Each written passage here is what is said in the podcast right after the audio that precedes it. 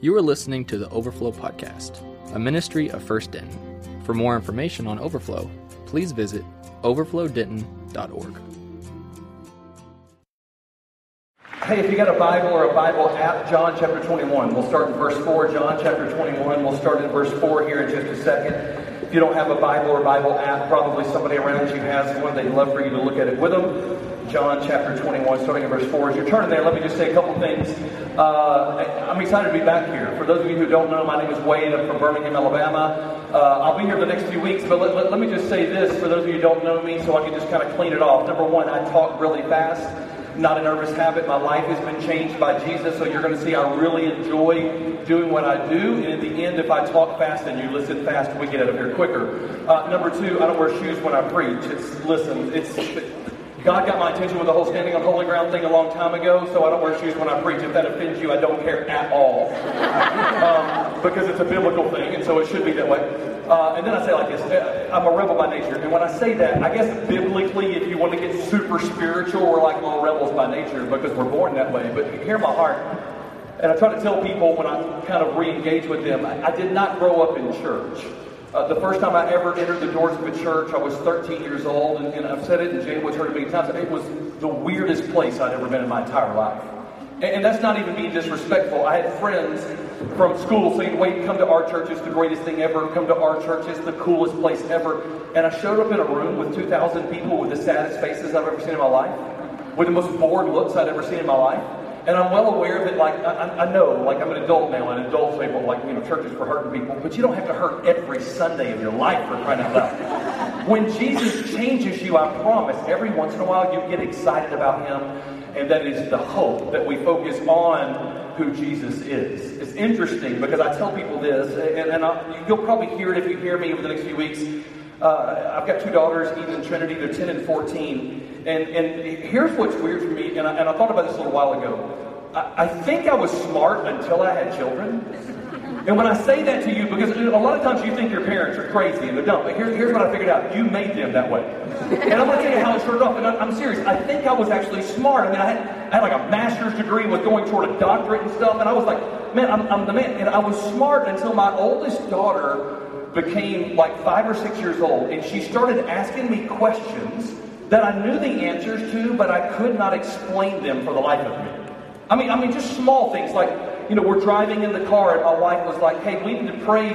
We need to pray for Susie. She's very vulnerable right now." And for the back seat, you know, Eden was like, "What's vulnerable?" And I go, "Vulnerable means you're not feeling good." She goes, "What's not feeling good?" Well, not feeling good means you're down what's down mean? You know what? Come to think of it, I don't know what vulnerable means. and, and, that's kind of how it went down. I mean, she and her sister, when she got older, were playing, and she's four years older than her sister, and, and there's always a fight going on. And uh, it's always like the older sister yanking something away from the younger sister, and and, and, I remember going, Eden, you've got to learn to fight fair. She's four years younger than you. And she was like, What's fair? And I go, Fair means you're even. She goes, What's even? Even means you're 50 50. What does that mean? I don't even know what it means for crying And then it went further. It was, wasn't too long ago. I was like, you know what? I at the house. I just, I just love life. And from the other end of the house, what's life? And I go, life means you're breathing. She goes, what's breathing? Breathing means you're living. What's living? I don't know what it means. And I'm to tell you what I figured out in that moment. It was just a span of about three months, but I figured out that I actually don't have much figured out. I mean, there was a moment, and I'm being serious, there was a moment where I thought, man, my life is ahead of me. I've, I've got it all right there, and, and I've got the degrees, and, and I'm there. And I started to figure out that in my life, I don't really have it all figured out. Here's what I figured out that happens in the Christian life too. When it comes to Christianity, it's kind of interesting. It's like Zach was speaking on last week you get to the point that you realize you've done a whole bunch of stuff, and then you start to read Paul say, But I count it all as loss. You know what that means? The stuff you do doesn't always matter. And there's that point that we think that we've got it all under control, but then we get to that place in life that we go, Wait, wait, have I even done anything in life? Even in the Christian life. It's interesting. My favorite person to read about in the Bible is Peter. And when I say that, hold on, let's get spiritual. Jesus is my favorite person to read about. Apart from that, let, let, us say it like this. I, I like to talk about Peter for this reason. We get him. He, he's the dude that messed up. I mean, you read through scripture and you're always like, okay, Paul goes on an island and like accidentally leads 100 people to the Lord. That's not real life. But you come across Peter and he gets mad one day and cuts this guy's ear off. I get that. He, he, he, he says to somebody, I'm not going to deny you. And he does it. And, and I get that. And it's interesting because I remember reading in his life, and, and if you don't know it, Peter was a fisherman. And, and, and there was a point to where Jesus came up to him and he comes up behind him and says, Hey, Peter, throw down your nets, because that's how they would fish in that day. Throw down your nets. I want you to stop being a fisher of fish, and now I want you to be a fisher of men. And the Bible says he immediately threw down his nets and he followed Jesus. That sounds real spiritual, but it's always bothered me to read that because I mean, everybody in the scriptures always seem to immediately follow Jesus. And I'm the guy that can I pray about it for a couple of days. And I'm being serious, but it's that point where you're like, well, what in the world gets him to that place that Jesus just taps him on the shoulder and he says, man, I'm all in. And if you start to do a study, you, you, you can probably figure it out.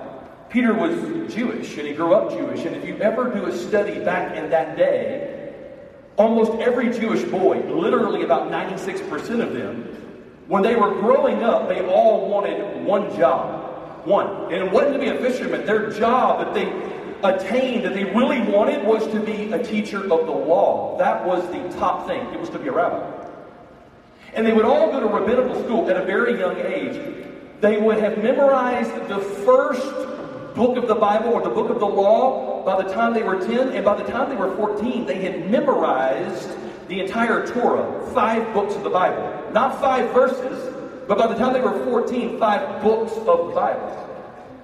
And there was that point upon graduation, because they graduated rabbinical school at 14, that a bunch of rabbis would come in and they were going to take interns, because you know that word, but they would call them apprentices back then. But they would take interns and they would come up and say this hey, you know what? There's a bunch of you guys out here, and imagine there's like 600 of you, and there's like 30 of us that are here that are rabbis, and I would stand up and say, you know what? Do you memorize scripture quicker than everybody else? I, I, you know what? I'm going to pick you. You're my intern. Somebody else would come up and say, I like your attitude in class, so I'm going to I'm going to pick you. You're going to be my intern. And literally it would go down. I picked you, I picked you, I picked you.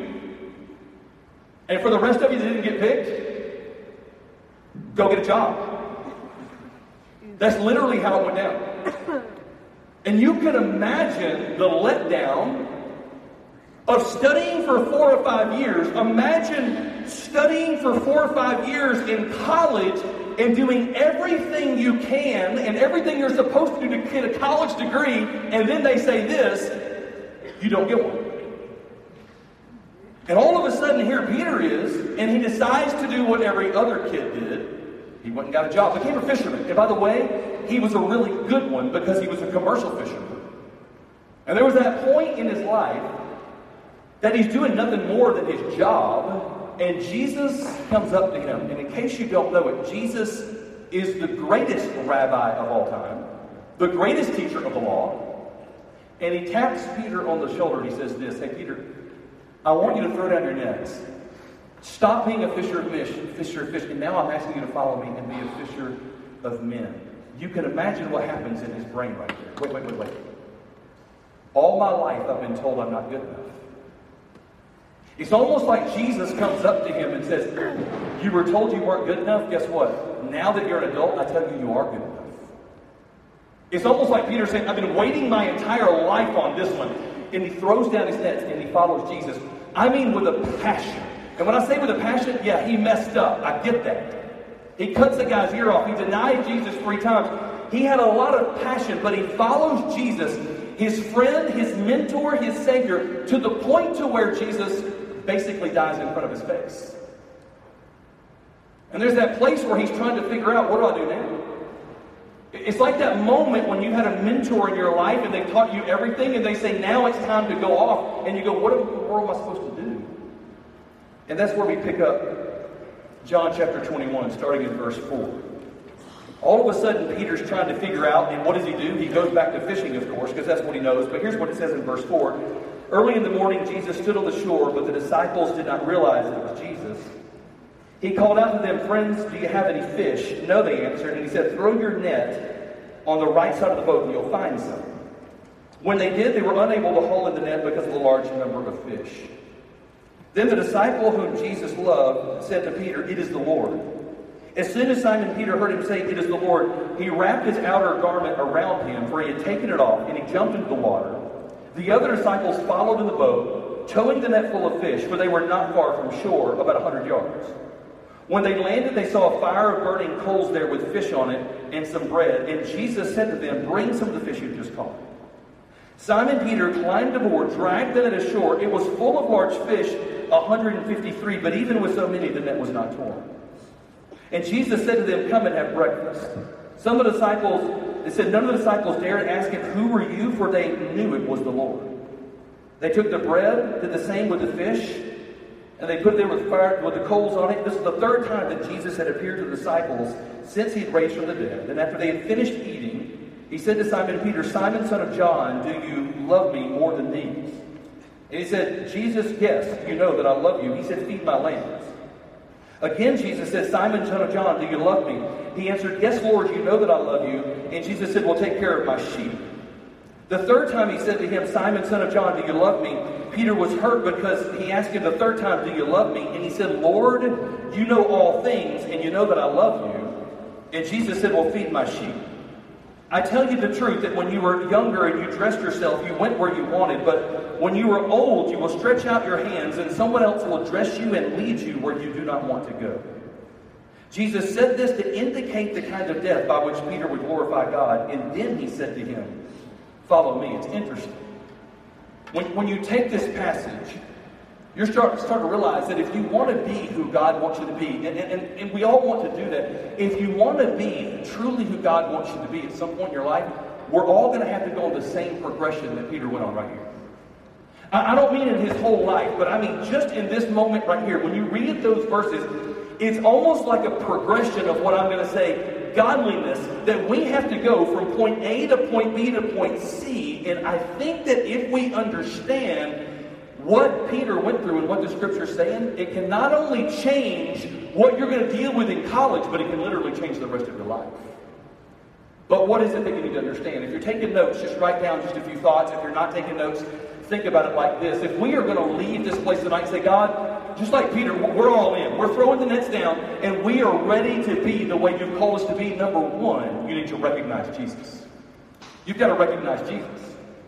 If you notice in the passage, in verse 4, it said they were standing on the shore and they did not realize that it was Jesus. When he said, Throw your net on the right side of the boat and you'll find some, and they had a huge catch, it said he looked at Simon Peter and said this It is the Lord. You start to continue on and you start to realize he says some powerful things. None of them dared to ask him, Who are you? For they knew it was the Lord. In other words, Jesus had died they were all distraught. What are we going to do with our lives? And at that one moment, they recognized him. And unless you recognize Jesus for who he is, no way you move to a place of godliness in your life. It doesn't happen. And you say, well, then what, what do I got to recognize? Because the problem is we live in a day where there's all kinds of denominations. We've got, you know, crazy worship, fun worship, sad worship. We've got everything you can imagine. What do you land on? And here's what I would just say. If we just kind of go to the Bible instead of culture, here's what you're going to find out. You recognize Jesus because when he moves, he moves in power every single time. Every single time. It's an interesting passage, but if you still got your Bibles open, I'll show you this. But he said that Simon Peter climbed aboard, dragged the net ashore. It was full of large fish, 153, but even with so many, the net was not torn. That's an interesting verse. You say, how in the world did we get the number 153? Listen, when we were in seminary, and I was in seminary, we were, we were taught when you see a number different than six, which is the bad number, and seven, which is the good number, your antennas need to go up. 153. And we, in seminary, we do nothing but sit around and just debate things for three weeks. Literally, we sat around. I, I, promise you, for three weeks, what do you think 150? Is it 153 more visions that Jesus is going to give us?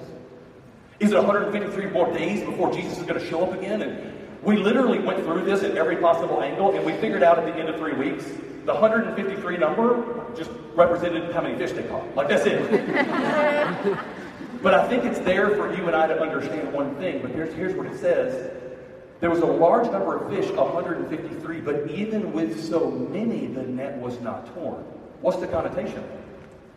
The net was supposed to be torn. It's almost like if there were instructions, it would say, after 87 fish, this net's going to rip apart. And they're looking at it and they're going, whoa, whoa, whoa, whoa. It's, Peter's the fisherman. Hey, guys, I'm counting these because you don't get this. The net's not supposed to be holding together. Like this isn't normal. They don't get it because they're not the fishermen. He said, You don't get it. The net is still not torn apart, and it's supposed to be torn apart. And my question to you tonight would be this How in the world did the net hold together when the net was supposed to be torn apart? And this is what I would say to you. Because Jesus is really good at holding nets together. and I'm going to say this to you with passion. You do realize that Jesus is powerful enough to hold a net together when it's supposed to be torn, don't you? Say it again. You do recognize that Jesus is powerful enough to hold a net together when it's supposed to be torn, right? Yeah. a lot of Baptist people are. Okay. you do understand that Jesus is powerful enough to hold a net together when it's supposed to be torn, right? Yeah. You're almost there. Jesus is powerful enough to hold a net together when it's supposed to be torn, right? Yeah. Let me say this to you. If he's that powerful, he can help you overcome depression as well. Come on. If he's that powerful, he can allow you to understand that even though somebody's broken up with you, you will be loved again. Yeah. Come on. In other words, there's a point to where you and I tend to forget the verses that we have in the Bible that say things like, wait, he's so powerful, he can do more than we can pray for or even think about. Consider that for a second. It's almost like God plays games with us. I mean, I mean, think about this. If you look at the beginning of this, it was like, Jesus asked, uh, Have y'all caught any fish? He knew they hadn't caught any fish. and they're like, Well, no, sir, we haven't caught any fish. Uh, why don't you throw your net on the other side of the boat? It's almost like he toys with people. I would say to you like this I just think we do that sometimes. We have expectations spiritually that are so low, I think it offends God sometimes. And you know how I know that? We sit around and say this, God, we are going to pray that three people get saved at youth camp. I said, I do youth camps also. Three people get saved. It's almost like God saying, why don't I just go ahead and say 90 and get you to shut up? and he's not trying to be mean. He's trying to stretch us. If you and I sit down and pray and say, God, I am asking you to do this. When you get done with prayer, know that God can double down and double that prayer. That's how powerful He is. And when you recognize Him as being that God, it starts to change everything. I, I, I saw it like this. I, have run 19 marathons in my life, and it's interesting because uh, there was probably about number four or five. I got asked, I live in Birmingham, Alabama, to come and to run a race with a team that they were putting together. Mayor's office called me up and said this Can you please go with the team to Maebashi, Japan? It's a town of 400,000 people north of Tokyo. And I said, well, why do you want me to go to my Maebashi? How did you get my phone number? And they were like, listen, we're getting a team together. We're a sister-sister-like little relationship with them. And they come run our marathon, and we need to send some people to run their marathon. And I said, I can't do it. And I said, why? I said, listen, I, I travel 150, 200 days a year. I travel a bunch. And I can't leave my family for a week to go run a race. I mean, I can justify I'm going to speak to some college students or something, or God can save some people, but to do that, I just can't do it. And they say, oh, no, it's important that you go. I go, why me? I'm not the fastest person in Birmingham. And they go, no, no, no, you don't understand. We saw on your website that you're a professional speaker. And here's the deal. There's a point where there's going to be 100 government officials uh, one night in this banquet for y'all, and we need you to speak to them and say, welcome from Birmingham. I said, you read my biographical information incorrectly. I'm not a professional speaker. I'm a minister of the gospel of Christ, not even good at that most of the time. I'm just trying every day. And they said, Well, can you just still go and just say, Welcome from Birmingham? And I said, Do you understand something? And they go, What? I said, no, I need to help you save yourself. Do you understand that I'm a minister of the gospel of Christ? And he goes, Right. You're asking me to speak to a hundred Buddhist guys. and you're telling me to speak. And he goes, Well, you can say whatever you want. Just say, Welcome from Birmingham or something. I said, Bro, you're not even understanding what's happening. So I told him no. The guy's persistent because two days later he says, by the way, when you decide to go, you're going to need to take a hundred gifts because they're all going to give you a gift. And I went, bro, okay, listen, I'm out for sure now. I mean, it's going to cost me money. And he said, no, no, that could be a little gift. It's no big deal, but you, you have to swap gifts. And I go, well, I, what? I don't, I've never been to Japan. Well, what am I supposed to give them? He goes, dude, you don't understand. We don't care what you give them. Can you say welcome from Birmingham at some point? Oh so at this point, I decided I'm going to push the envelope just a hair. And I said, hey, let, let me ask you a question. I said, my ministry does these things called the Journey Bible Study Series. We go through books of the Bible, just expository Bible studies. No, no illustrations, just verse by verse. We read the Bible, explain it to you, and tell you how to apply it to your life. Because my whole mission is you cannot live what you don't know. And I said, is there any way I could give these people those books of the Bible? The guy goes, bro, you don't understand. Give them whatever you want. Just say, welcome from Birmingham. So I go to my wife and we prayed a prayer because I didn't know what to do. And I said, I don't even know what to pray. So the only thing that came of my mouth was this Hey, God, could you do something huge? I got over there. We spent a couple of days sightseeing. Ran the race. Went okay. Then it was go time for me. I mean, I stood up on a stage. They've got an interpreter. I'm sitting there in front of a hundred and I'm thinking, dude, this is like revival time right here.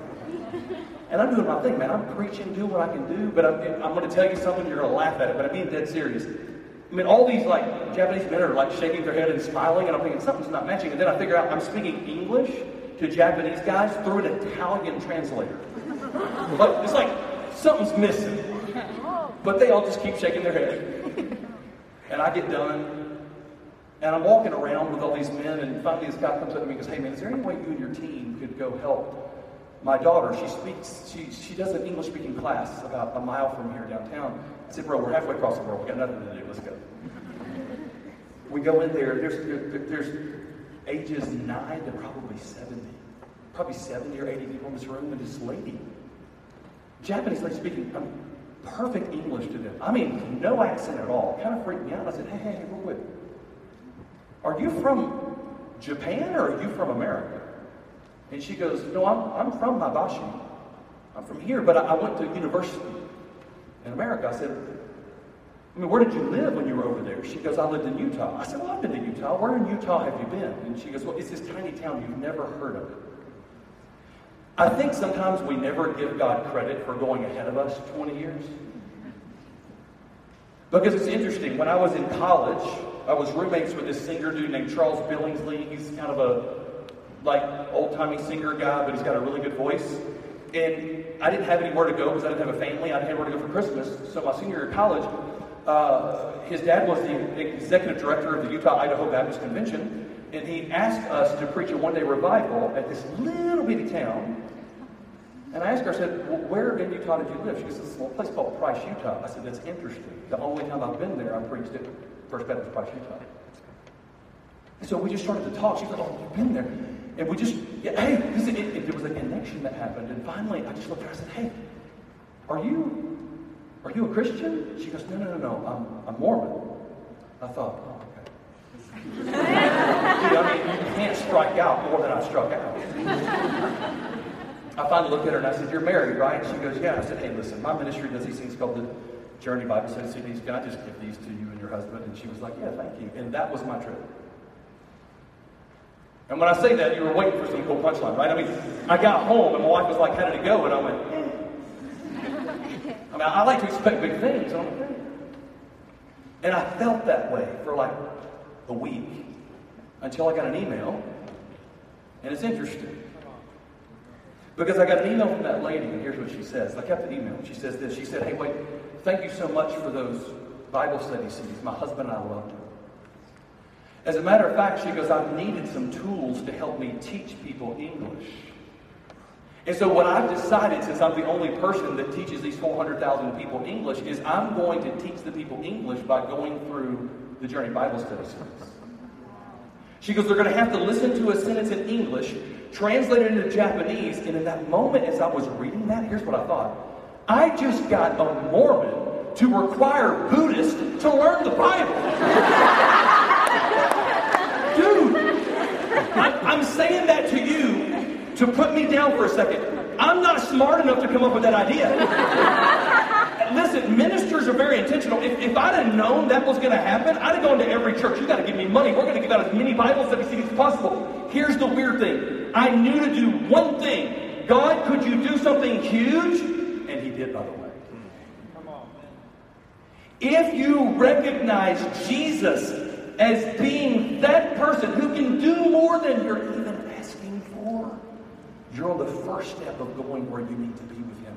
But not only do you need to recognize Jesus, if you're taking notes number two, then you need to love Him. You need to love Him.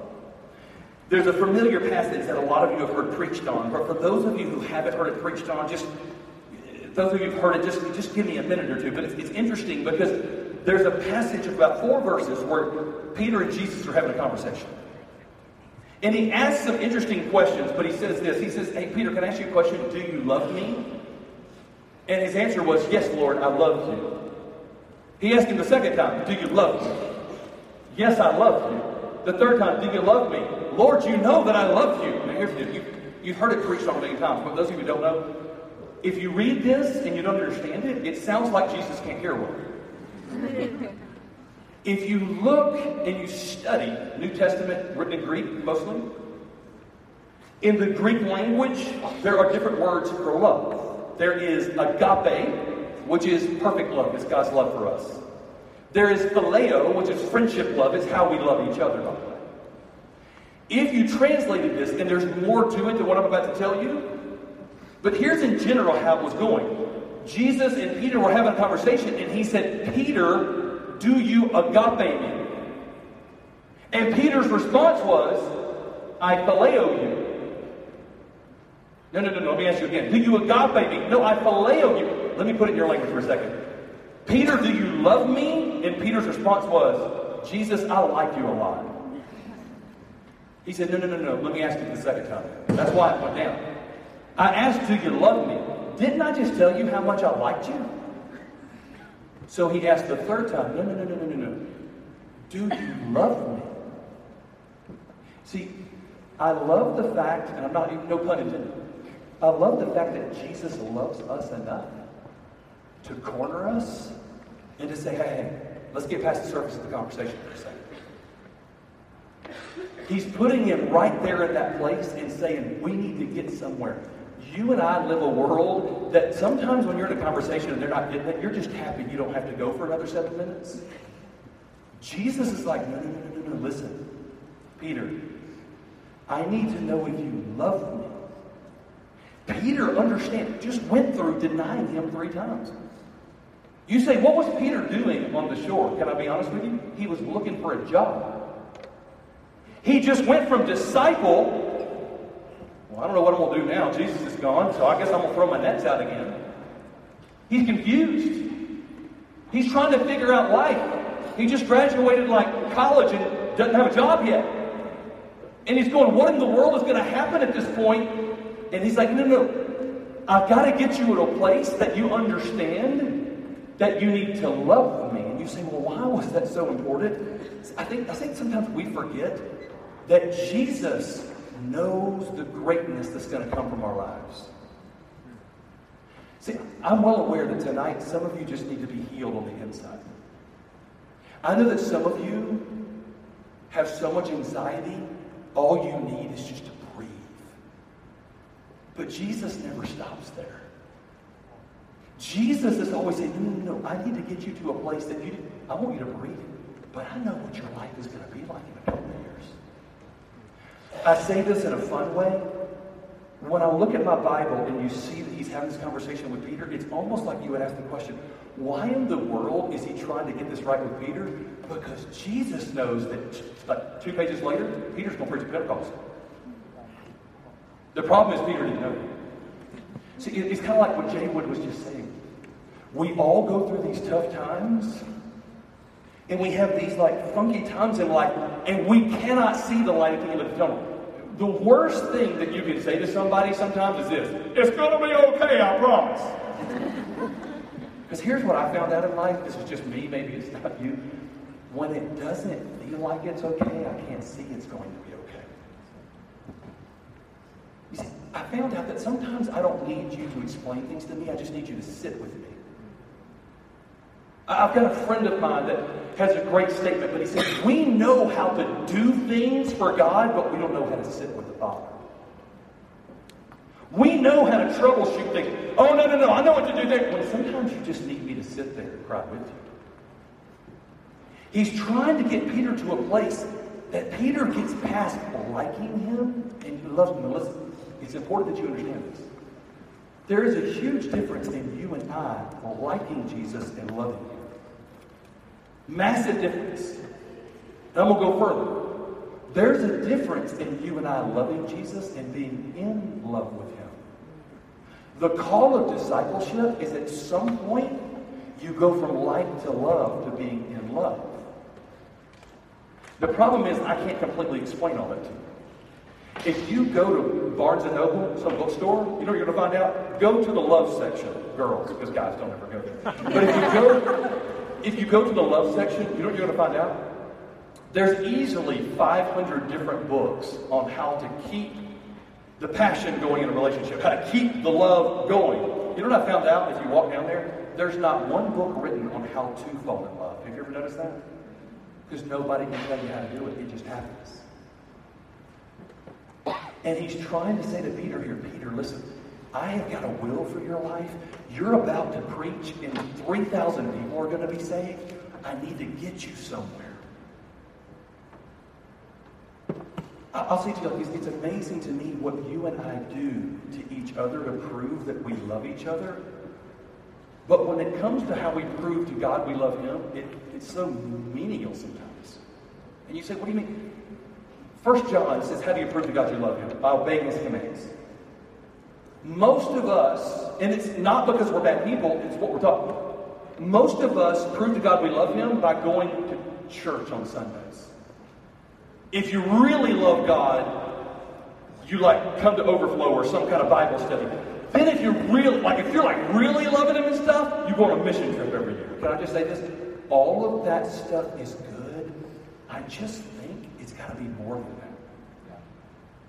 And I can't explain it to you. All I know is we go to great lengths for each other to make each other smile, to make each other happy. What are we doing in our relationship? Because that's what it is a relationship with Jesus. Are we just tipping a hat to Him and saying, I like Him? I'll say to you like this, because it's a fun story, but I've had different interns with me that would travel throughout the years.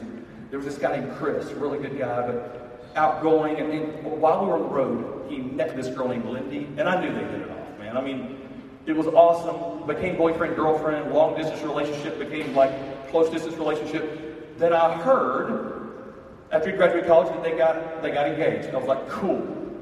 I was leaving my house one time to go catch a plane to come somewhere like this, and and I saw on caller ID as my phone was ringing that it was it was Chris, and I, I picked it up and I thought he just wants to tell me that he's engaged. And I said, Hey man, what's going on? He says, Hey bro, how are you doing? I said, Fine. He said, Man, I'm praying for your ministry. Hey man, do you have a few minutes? And I said, Man, actually I don't. I got to go catch a plane. He said, uh, Man, I wanted you to know that Lindy and I got engaged. I said, Bro, congratulations. So pumped for you. Man, it's to be awesome anything I can do for you, let me know. And he said, But do you have a few minutes? And I said, Man, I just told you I really don't. But what do you need? He said, I just wanted to tell you our engagement story. I said, Hey, dude, here's the deal. I'm a dude. Which means I, I don't care about your engagement story. There's not many dudes in the world go, Oh, but Ray, tell me, please. Guys don't do that. Girls don't. That, don't, don't, don't go retreats to do that. That's awesome. And I said, Bro, why do you think I want to hear your engagement story? And here's what he said Because I have the greatest engagement story you're ever going to hear. Now, I am a dude, which means I'm competitive.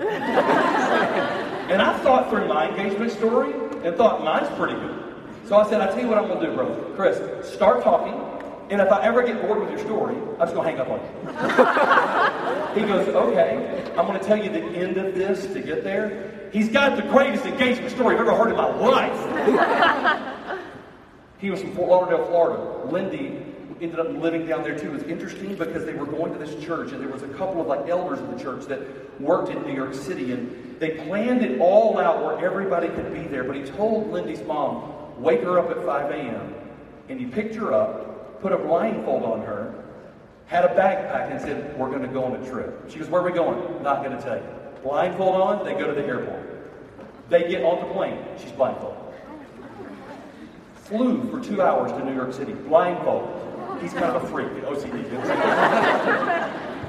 got off the plane blindfolded, got in a cab, blindfolded. They pulled out of the cab, Fifth Avenue in New York City. He takes the blindfold off and says, Lindy, tonight we're going to go out somewhere unbelievably special. He pulled out his wallet, gave her a credit card, and said, Go buy the whatever dress that you want for tonight. Now, most of you girls are like, I do. Most of you are like, You're handing me credit card, I'm in. Like, we're done. She goes about the dress. 54 stories up at NBC Towers, the Rainbow Room, real famous place. There's a they're eating, and there's this 12 piece orchestra band playing. And unbelievably, they started to play Amazing Grace in the their set. She's like, oh, she's real sheltered. She was like, I didn't know there were Christians in New York City. and, the guy, the band director goes, hey, listen, please, please come to this guy named Chris. And he brings Lindy up in front of everybody. And he gets on his knees and says, Lindy, please, would you please, please, please marry me? I said, bro, you're the man. he goes, No, no, no, no, I'm not done yet. I go, What do you mean? He goes, Man, she said yes. I put a ring on her finger. I stood up. I grabbed her hand. We walked to the elevator, went 54 stories down, and I had a horse and carriage waiting on us outside. you girls are digging this, right? They got in the horse and carriage and they started to go around Central Park. He was so intentional. He had every one of her friends write prayers for them. She was reading all of them, thinking, oh, this is amazing. They got all the way around to Tavern on the Green, that famous place, and they walk in, and he had flown both families up to celebrate this together. They get up the next day, they do a picnic in like Central Park, and then they go to the New York Yankee game, and on the seventh inning stretch, congratulations, Chris and Lindy. I said this to him, bro, you are the man. I said, dude, like, like that's the greatest engagement story I've ever heard in my life. But I want to help out a few dudes here. As a married man, there's some things I've learned in life. You got to pace yourself. hey, listen, married men have a fraternity. Don't outdo my, my engagement story. And I looked at him and I said, I'm like, hey, bro, that is a great story. I, I, do have a question for you. And he goes, What's that? I go, What are you going to do in your marriage to top that? He goes, What? Bro, your marriage is downhill. like you shot right here. There's no anniversary that's going to be better. And it was interesting because he, he kind of just like silence on the other end of the line. I thought, yeah, let me just understand. Listen, understand for all of you dudes in here that like don't have that, you know, you don't shoot as high as Chris. I mean, don't get engaged at Sonic. Do you understand what I'm saying? Just forget the Sonic thing. So I said to him, bro, you, I can't believe you. Did you just like what? And he started to stutter after 30 seconds. He goes, you know what? Wait, I didn't even think about that. He said, you know what? All I thought about was I wanted Lindy to have the greatest engagement story ever in the world. And then he said this. I remember it like it was yesterday. I don't know what I'm going to do in my marriage to her to top this, but it's going to be the joy of my life to try to top it forever because that's how I love her. And listen, I get it. I get it. I'll say to you like this. It is amazing to me what you and I will do to make each other feel like that. I'll get you flowers. You get some guy a present. You do little things like writing these notes. And we do these things that are so special to prove to somebody you love them. I just, I, I, my question is this what have you done to prove to Jesus you love him lately? The question is do you love him or do you just like him a bunch? Because I can promise you this you cannot go to the next step unless you see him and then you fall in love with him, which leads to the third and last thing. Then you have to follow him. Now, listen, I know we live in a day where you know that. To be a Christian is to be a follower of Jesus. So that doesn't like seem a surprise to you, but verses 18 and 19 to me are probably the most morbid verses in all the Bible. If you read them, he's having a heart to heart talk with Peter. He says this I tell you the truth, that when you were younger, you dressed yourself and you went where you wanted. But when you were older, you will stretch out your hands and someone else will lead you where you do not want to go. This he said to indicate the kind of death by which Peter would glorify God. And then he said to him, Follow me. Do you understand what he just said to Peter? Hey, Peter, I want you to follow me, but I need you to know the whole story. See, this is what I figured out in life, and most of you have figured this out too. True discipleship is not are you willing to follow Jesus when it's easy? Are you willing to follow him when it's tough? The starting of this relationship, here's what he says Hey, Peter, here's the deal. Right now, man, you're young. You go where you want, you do what you want. That's awesome. Here's the deal. If you choose to follow me, you're going to go down a road that you don't want to go down. You're going to be old. You're going to stretch out your hand. They're going to lead you down a road that you don't want to go. And this is what he said. This is to indicate the of that he told Peter how Peter was going to die. He said, Peter, if you follow me right now, and he's almost like trying to talk him out of it. If you follow me right now, you're going to die the worst death that you could ever imagine. But by the way, I'll get glory from it. And then he says, Do you want to follow me? You see, we live in a day, and I'm one of those guys. Heads bowed, eyes closed. We do that invitation, right? Here's what Jesus said to Peter Head up, eyes wide open. I want you to know exactly what I'm calling you to do. Because I think somewhere along the line, we've missed the fact that Christianity is not easy. If somebody told you Christianity was easy, they lied to you. It is the hardest call of your entire life. Why? You have to deny yourself forever. You know what that means? What you want is gone. He said to Peter, Peter, you're going to die a death that you don't want to die. He's saying to some of you, if you're really willing to follow him and you want to go down a place of godliness, it's going to be the greatest thing ever. But it might not be how you think it's going to look. I had to tell my daughter recently because I was studying this and we were reading this together. And I said this. I said, honey, do you know those girls? She's 14. I said, do you know those girls that by the time they were eight, they were already planning out their wedding. She goes, Yeah, I've got some friends like that. And she's not like that, doesn't mean it's bad. Do you know those girls that already have, they, they drawn out their dress and stuff? She goes, Yeah. I think what Jesus is saying is, for some of you, if you choose to follow him, you might not get married now. It might not look the way you thought it was going to look. That's not just on the girls, for the guys. You and I are really good. Oh, I can plan five years of my life. I know what it's going to look like. I know exactly what it's going to be. No, no, no, no, no, no. It's like Jared was saying. Sometimes you know where you're supposed to be. You cannot get there. But if you stick with it and believe, this call of discipleship takes you to a place eventually that you turn back go, See, he was right. If you don't know it, Peter was crucified upside down. We don't even know how it happened. As a matter of fact, what gets weird to me is if you read the rest of John 21, you're not going to find out. You never had Peter say, Yes, Jesus, I'm following you. All you see is that Jesus turned around and saw Peter walking his way. Do you know how you and I know that Peter followed him? 20, 22 years later, there were these two books of the church called First Peter and Second Peter, and we figured out he followed him to the end of his life. And there was that moment that some officials came to Peter and probably said this. We don't know exactly how it went down. You know what? You talk so much like Jesus, you act so much like Jesus. Why don't we just kill you the way we killed him? And we don't even know how it got turned upside down. The only assumption that we can make is that when they said we're going to crucify you, just like we crucified Jesus, he said, no, no, no, no, no, listen.